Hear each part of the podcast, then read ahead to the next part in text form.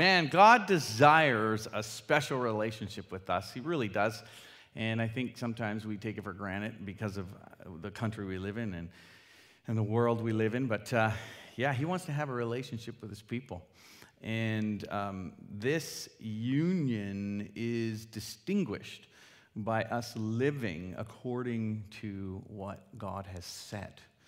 Um, and I think we forget that. We don't like being told what to do, do we? How many don't like it? Man, man, if I'm standing in a lineup and somebody comes up, and if their tone is just a little off and they tell me what to do, I get my back up. Do you? I get irritated. And if I'm in a really bad mood, I might say something. and, and I got to try to make sure, to check myself before I uh, get go places, especially in a day where everything's heightened. Um, I can't remember where I was. Oh, yeah, I was on a plane. I went to Niagara Falls. My lovely wife and I went to one of her bucket list. So Let's just be clear on that. And Niagara Falls, Ontario, right? When Michelle's like, let's go to Ontario. I was like, what? Ontario, home of the Maple Leafs? No thanks. Um, but we went, and I, I have to say, I did enjoy Niagara Falls. It was very beautiful. Of course, God created it, so how could I not love it? Um, but it was actually surprising. So we had a very good time. But I was on the plane coming back. I don't know why Sometimes they like to pick on me. Maybe it's my hair. Maybe it's maybe I just look like a big doofus and they want to go at me. I don't know what it is, but uh, I, I like to sit. I don't know about you, but I like to sit on the wing. If it's not up at the front of the plane, which by the way I can't afford, but if it's not at the front of the plane, um, it's on the wing. Little extra space, right? You got the wing. And there's an emergency exit. And being the safety guy I am, why wouldn't you want that guy sitting there? So we get on the plane, I'm sitting down, and you know, everyone's heightened, right? Everybody's heightened, everybody's tense. And so I'm trying to just be to myself, of course, with Michelle. But I, I don't want to get involved in any of the business of the plane. I want to sit there. And then they have to come and give you a spiel. Uh, I hope you realize you're sitting uh, in the emergency exit of the airplane. I'm like, well, I did pick it, so yeah, I do know that. And they tell me this every time, so I have to hear the spiel. It's kind of like the seatbelt spiel right? You got to hear that every time. Everybody's like, oh, good grief, we know. Basically, if this thing crashes, we ain't going to make this, so don't worry about the seatbelt. But, anyways, I digress. Um, she's like, if there happens, so she comes over and she goes, I need to tell you about your, um, the row you're sitting in. And I'm like, yeah, okay, here we go again. I'm like, mm hmm. And then I grab my, uh, one of my Nexus and I'm, I'm sticking it in my wallet. And as I'm looking down, she, she says yes. I'm like, okay, yeah, go ahead. And I go to put it in and she goes, I need your full attention.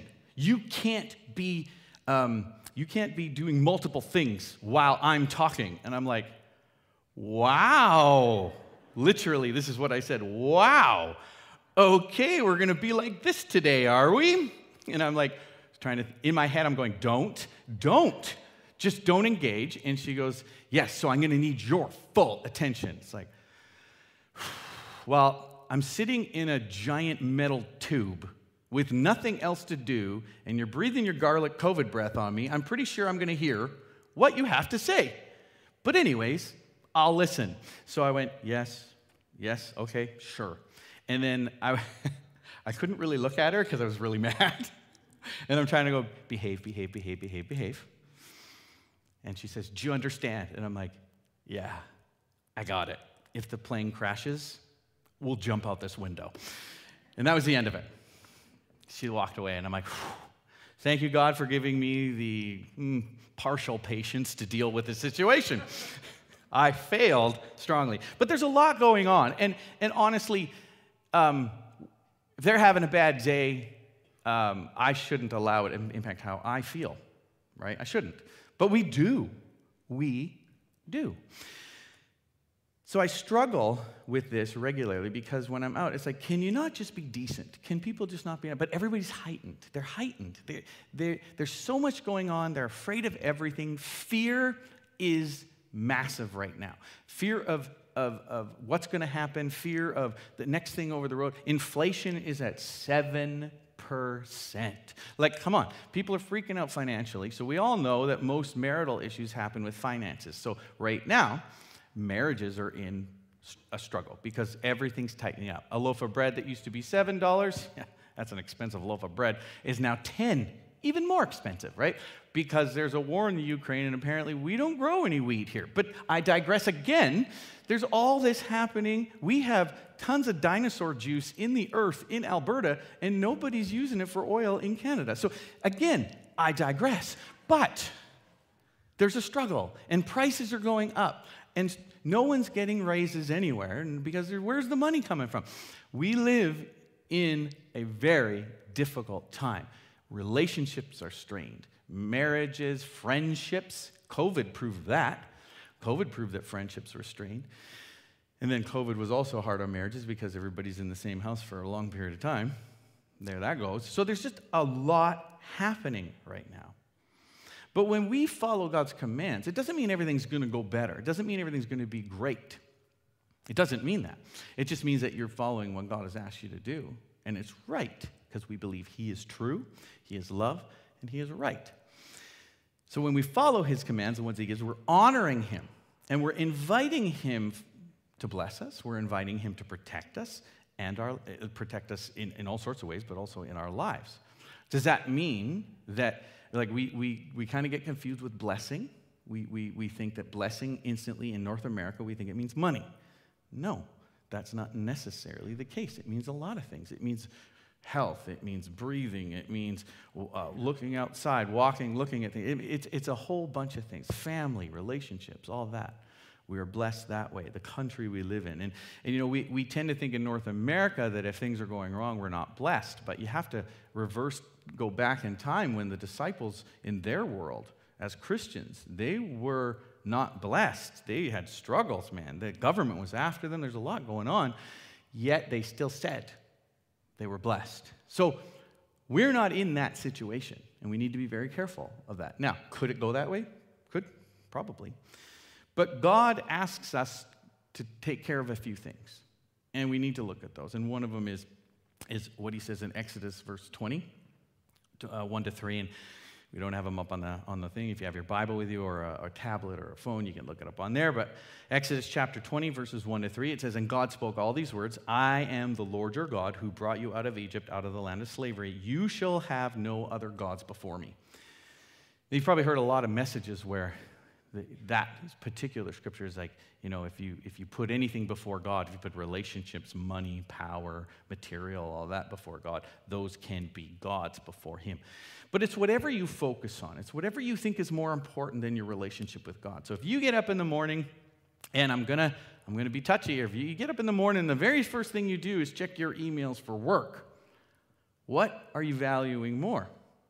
If the very first thing you do is something other than thinking about going and doing your devotions and then doing your devotions, then we can tend to do that. Now, unless you do them at night, that's a whole other thing. Like whenever you do them, that's fine. My point is if you go, I can put that to the side. Our devotional life, our prayer life, our scripture reading is the first thing we dump in the day if it gets busy. Yes? Because I don't have time for that. That's a, that's a lot. We've got to read. it sounds funny when you say it like that, though, right? Oh, I don't have time to read a, a couple verses and spend some time with God 10, 15 minutes. But we'll dump that first because, well, you know, you could have the kids, or maybe you have, you got to be to work early, or you got to fight traffic. I mean, there's piles of things you can put before God and, and your time with Him. Now, again, if you do it in the evening, that's fine, but what happens if something comes up? Oh, I can do that later. I can do that later. Why? Because if Satan wants to do anything, he wants to make you think that this isn't important. Spending time with God isn't important. And if he can get you to believe that and put that on the back burner of your life, he wins and slowly becomes a habit. Again, we've all heard the story to make a habit, you got to practice, practice, practice. But to get rid of one, it's pretty easy. You just don't do it anymore. It's done. You forget it once, you forget it twice, forget it three times, gone. You don't do it. It takes like 20 times to actually make it a habit. So, I would like to challenge you today on a side note here to, if you haven't been putting your devotions first in your life, put your devotions first in your life. Read scripture, take time to pray. If you need a devotional, let's get a devotional. If you need one to guide you, do it. There are many devotionals out there. Look, with the amount of technology we have today, if you can't do it, somebody can do it for you. You can find something that you can read that's not super, you know, out there or whatever, that's safe, that's, that's going to help you learn, help you walk through your relationship with Jesus Christ. But if you haven't been doing it, I want to challenge you today do it. It's very important, very, very important because the second you stop, all of a sudden you're like a rudderless ship, and that's no good. So he says that in Exodus 20 have no gods before me. and then in Matthew chapter 20, 35 to 40, my favorite. You're probably sick of hearing it, but guess what? It's the Bible, so you have to like it. One of them, an expert in the law, tested him with this question Teacher, which is the greatest commandment in the law? Jesus replied, Love the Lord your God with all your heart, and with all your soul, and with all your mind. This is the first and greatest commandment. And the second is like it love your neighbor as your. All the laws and the prophets hang upon these two commandments. Good night, everyone. It's been fun, and we'll see you next week. No, listen. it's so simple. Love God love your neighbor. Yet, it's the most difficult. It's frustrating. As a good father, God wants what's best for us. As a good father, He gives us clear guidelines, clear guidelines on how to live in a manner that's pleasing to Him, set apart as His people, and He enables us to obey those guidelines. These guidelines in the Old Testament are not difficult, but we struggle so much with them. But He gives us clear ones. Jesus summed up the entire, the entire commandments in, in, in these two things. He's, or sorry, the entire law in two commandments love God and love your neighbor. And the Ten Commandments can be summarized into these same categories. The first four are about our relationship with God, and the last six are about our relationship with each other. Love God, love your neighbor. Do you see how that ties in with Old Testament and New Testament? It's pretty impressive. Written many, many years apart, and yet it comes together like this. It's beautiful, actually. The Israelites were tempted and many times fell. Um, they were tempted to doubt God. They were tempted to doubt his, his goodness. And they were tempted to d- disobey, and they did it quite a bit. And it depended on their situation.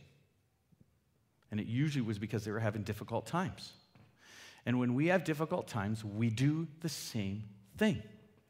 We do the same thing. When our lives seem like they're difficult, when they seem like they're falling apart, we tend to forge on our own. We move ahead and we don't worry about our relationship with Him. And we're like, you know what? We're just going to do it on our own. And then we relinquish our trust in God. I used to think that God was too busy to deal with all the little things in my life. I used to be like, you know what, God, you're too busy. You've got a world you're dealing with. You got starving kids in Africa. You got climate change. You got all sorts of stuff happening. I- will deal with my stuff. You don't, you, you don't need to worry about me. Well, that's not a good way to look at it. And as I've evolved in my relationship with God, I've realized that He wants to know those things. He wants to be involved in everything. He already knows, but He wants me to have that relationship where I talk to Him and I communicate with Him my concerns. But we tend to go to God when we're in despair. We tend to go to God when we're in trouble. We forget to thank Him for all the good things in our lives. Yes, life can be difficult and life will be difficult because in this world you will have. Yes, and so there's no way to get away from it. So you got to be thankful for the blessings that you have. What are those in your life? I can't answer that for you. You, you have to do that. And I'm going to talk about that um, near the end. But Think about that for a minute. Think about that. But because God's wisdom and love, they're flawless, we can trust His commandments to be uh, for our ultimate good and for our ultimate protection. We can trust that. It's not just a list of rules because He's this big, mean, overbearing, bearded dude in the sky. That's not what it is. 1 John chapter 5 verse 3 says, "For this is the love of God that we keep his commandments and his commandments are not burdensome." They're not. They're not that difficult. But we've got this push-pull thing in our relationship. And the evidence of God being first in our lives is displayed in our obedience to His word, to what He says. And if we're not in this, excuse me, if we're not in this, how will we know? How will we know what He wants? How will we know who He is? How will we know how to obey if we're not in this? We won't. I'll answer that for you. Jesus' death paid for all the consequences of our sin, and therefore we are now free to follow his commands out of love, no obligation or fear of punishment. We're no longer under that law um, to gain our righteousness. The law is now in our hearts. And I hope you realize that. It's become a part of us because we love God and we want to obey him. Was there a specific rule in your home growing up that you had a hard time obeying? Now think back. You were home, your parents, your mom, your dad, somebody had a rule for you. My mother gave me a rule. I was 19 and engaged, and she made a rule. You must be in by midnight. Well, I always came in at 1201, 1202, 1203, tried to push it. I didn't like that rule. I'm a grown man and I'm engaged. I can come home when I want to. The problem is, it would wake her up and she would worry. Then I had kids of my own. you will be home at midnight, or I will hunt you down because guess what? I have pinged your phone. You can't hide from me. Now, we have rules. I understand now. But at the time, I did not understand. You worry. So there was rules. How about that rule about don't touch the stove as a little kid? How many touched the stove? How many had the rule don't spit in your brother's eye while he's sleeping? How many broke that rule? How many had the rule don't throw your brother's glasses over the railing down the stairs and break them? How many broke that rule? My brother walked around with tape in the middle of his glasses all through high school like a big nerd, thanks to me. It was a rule. I didn't like to follow that one. Why were they so difficult to follow? Because I was a devil child? According to my parents, I was an angel sent from heaven. Yeah, you trust me, ask my wife. They've told her the same thing. That was amazing. I really fooled them. My brothers know differently. But why was it so difficult? And what were the consequences of those actions? See, we don't realize it. So when my mom said she needed me home at a certain time, I thought she was trying to control me and just didn't want me to have any fun. And, and that's how we look at God. And then when I had my own kids, I went, oh, I was difficult and I didn't realize. But we don't see it. We just don't see it, and we have to learn. But if we can learn before we experience it the hard way, wouldn't that be better? It would be. And God is trying to do that for us all throughout Scripture. He's trying to say, if you do X, this will happen. And we go, no, that's not going to happen. I'm just going to do it anyways. And then what happens? It happens. And we go, oh, I didn't know that. Yes, you did. Yes, you did. I mean, we can go on with examples forever, but you get the point. So, when we have confidence in God, when we have confidence that He is good and that His plans are good for us, and we're motivated by His perfect love, we can find the faith to obey Him, especially when it's difficult because we trust in Him. So when things are difficult, our faith in Him helps us. So we know that He's right. If I'd known my mother was right, I wouldn't have put her through that. But I did. If I'd known. But I did know. She told me. It wakes me up, blah, blah, blah. It's like, ah, you're fine. That's what we do with God. God, you're good. I'm going to do this It'll be different for me, right? I know everyone else who's done this, it hasn't worked, but I'm different. It's going to work for me. But it doesn't because God said, if you do this, this will happen. So when we follow that, so how do we deal with all this? How do we deal with this? We, we, we understand, okay, God has said, no other gods before me. We understand all that. But how do we have that faith in Him? How do we trust God in those difficult times and, ha- and, and not use something else in His place, which could be considered a God, which could be considered where we put our trust? If we're not putting our trust in God, then what are we putting our trust in? Right? So, if we put our trust in God, how do we do it in difficult times? Well, pray. Clearly, first of all, we pray. And I don't think we do it enough. Throughout our day, are you praying? And now I'm not talking closing your eyes and walking around. I'm saying, are you praying? Are you conversing with God? Are you having a conversation? Do you have that kind of relationship with Him? Like, God, help those people. God, help me be better. Help me. Like, are you doing that all throughout your day? Man, God, you made such a great mountain over there. And, you know, creation. Are, are you doing that throughout your day? I don't know. You got to answer that. But let go of the things you can't control. Where does most anxiety and stress and trouble come from? Us not letting go. Why don't we let go? Because we don't trust that it can be taken care of. If we let it go to God, we trust that He's going to take care of it. But if we don't give it to Him, that means we do not trust Him. We don't trust Him. Does that mean we ignore difficult times and we go, well, there's nothing I can do about it, so forget about it? No, but we give it to Him and we pray about it.